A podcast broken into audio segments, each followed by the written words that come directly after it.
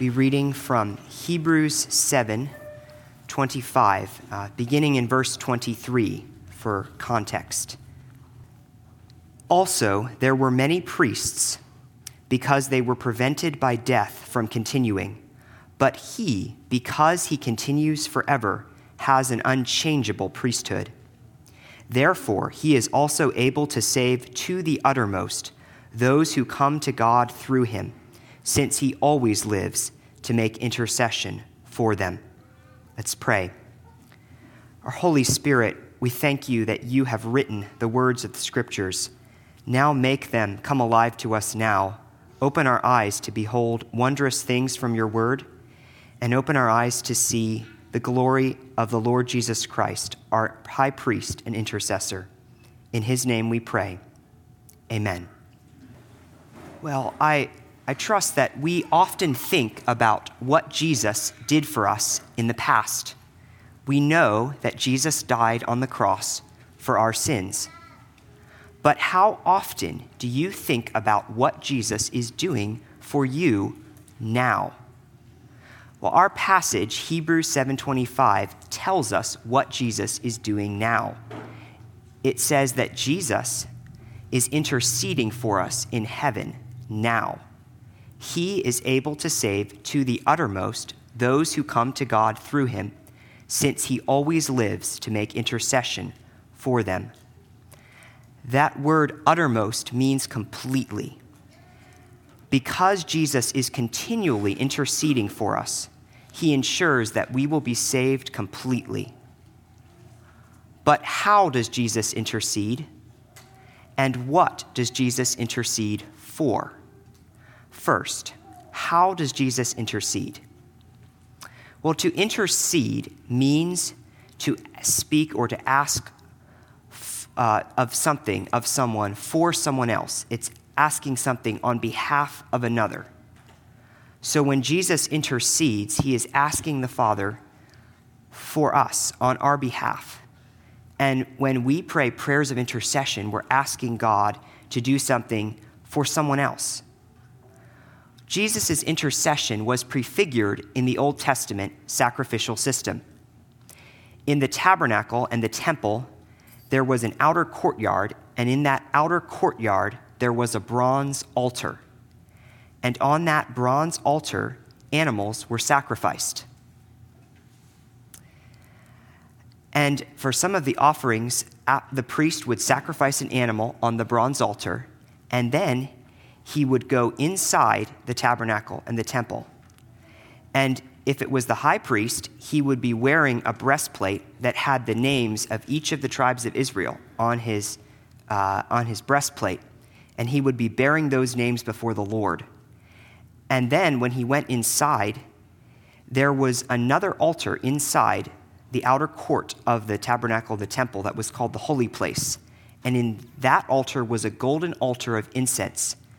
And the priest would take the blood from the animal and he would put sprinkle that blood on the horns of that altar. And then he would put coals onto that altar and burn incense.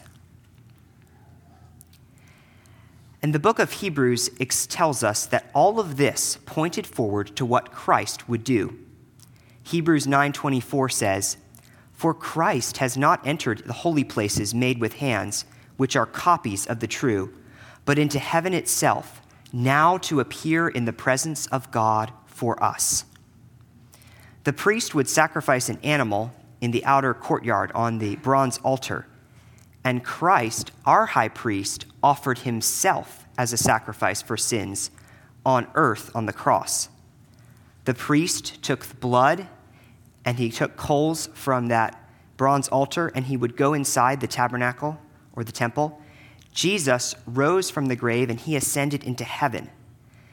And just as the priest would sprinkle the blood on the altar, Jesus presented his perfect, complete sacrifice before the Father. And just as the high priest would bear the names of the tribes of Israel on his breastplate when he would go inside the temple, so Jesus bears our names before the Father. And just as coals from the bronze altar were used for the altar of incense, Jesus' death is the basis upon which he continually intercedes for us in heaven. Those that Jesus pays for, he prays for. And just as the priest would burn incense on the altar, so Jesus continually intercedes in prayer for us. Incense is often used as a symbol for prayer, and that incense ascending up from the altar was pointing forward to Christ's continual intercession in prayer for us. But Jesus is greater than the Old Testament high priests. His sacrifice is perfect and complete, never to be repeated. And he lives forever. And so he intercedes for us continually. He always lives to make intercession for us. That's how Jesus intercedes. But secondly, what does Jesus intercede for? There are four, four main things. First, Jesus intercedes for our forgiveness and justification. Satan is the accuser of the brethren. He accuses us to the Father. He's like a prosecuting attorney. God the Father is the judge, and you are the defendant. And Satan says, This sinner has broken God's law. He deserves to be punished in hell. But there's another person in the courtroom, and that's the defense attorney 1 John 2 2 says, If anyone sins, we have an advocate with the Father, Jesus Christ, the righteous. Jesus is our advocate, and that word advocate means a defense attorney. When we sin and Satan accuses us, Jesus defends us. He pleads our case before the Father, and he says, That sinner deserves hell for his sins, but I paid for those sins. Romans 8, 33 and 34 says, Who shall bring a charge against God's elect? It is God who justifies. Who is he who condemns? It is Christ who died, and furthermore is also risen, who is even at the right hand of God, who also makes intercession for us. So Jesus intercedes for our forgiveness and our justification. But secondly, Jesus intercedes for your deliverance from enemies. We are constantly surrounded by enemies. The world, the flesh, and the devil are always seeking to ensnare us. But Jesus is praying for our deliverance. In John 17, 15, Jesus prayed, I do not pray that you should take them out of the world, but that you should keep them from the evil one. In Luke 22, 31 and 32, Jesus said to Peter, Simon, Simon, indeed Satan has asked for you that he may sift you as wheat, but I have prayed for you that your faith should not fail. And when you have returned to me, strengthen your brethren. Satan wanted to have Peter, but he didn't get Peter because Jesus prayed for him. Jesus prayed that Peter's faith would not fail. And he continues to pray for us that our faith would not fail. Jesus prays for your protection and your deliverance from Satan and from all of our enemies. Thirdly, Jesus intercedes for your sanctification. John chapter 17 is often called Jesus' high priestly prayer because it shows us how Jesus prays for his people, how he, as the high priest, intercedes for us. So, what does he pray? in John 17, verse 11, Jesus prays, Holy Father, keep through your name those whom you have given me, that they may be one as we are. So Jesus prays that we would be kept in the faith and that we would be united with him and with one another. Verse 17, Jesus prays, Sanctify them by your truth. Your word is truth. So Jesus is praying that you would be protected and would be sanctified by his word, the Bible. So Jesus intercedes for our sanctification, that we might be holy as he is holy. Fourthly, Jesus intercedes for your glorification. John 17, 24, Jesus prayed, Father, I desire that they also, whom you gave me, may be with me where I am, that they may behold my glory, which you have given me, for you loved me before the foundation of the world. Jesus prays that his people would be with him and we behold his glory And that glorification has two parts to it. When we die, we are delivered from sin and brought into the presence of the Lord. And then at the end of history, we will rise from the dead with glorified bodies, and we will see God in our flesh and see his glory. Jesus intercedes for our glorification. Jesus intercedes for our complete salvation.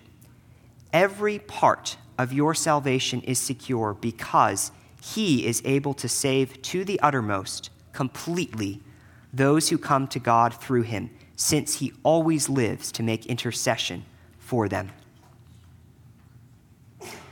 Brothers and sisters, we don't pray as much as we ought or as fervently as we ought. But even when we aren't praying, Jesus is praying for us. Louis Berkhof writes It is a consoling thought that Christ is praying for us even when we are negligent in our prayer life, that he is presenting to the Father those spiritual needs which were not present to our minds and which we often neglect to include in our prayers, and that he prays for our protection against the dangers of which we are not even conscious, and against the enemies which threaten us, though we do not notice it he is praying that our faith may not cease and that we may come out victoriously in the end. Isn't it encouraging when a brother or a sister prays for you? Well, how much more encouraging that Jesus prays for you? If you could hear Jesus praying for you in the next room, wouldn't that encourage and strengthen you? Well, brothers and sisters, you may not be able to hear him with your physical ears, but Jesus is praying for you continually. So come to this table in faith, trusting in Jesus as your high priest and your intercessor.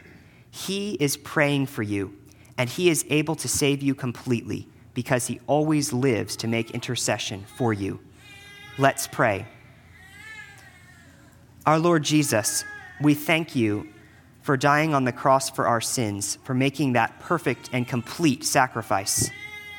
We thank you that you rose from the dead and ascended to heaven, and you present that perfect sacrifice to the Father.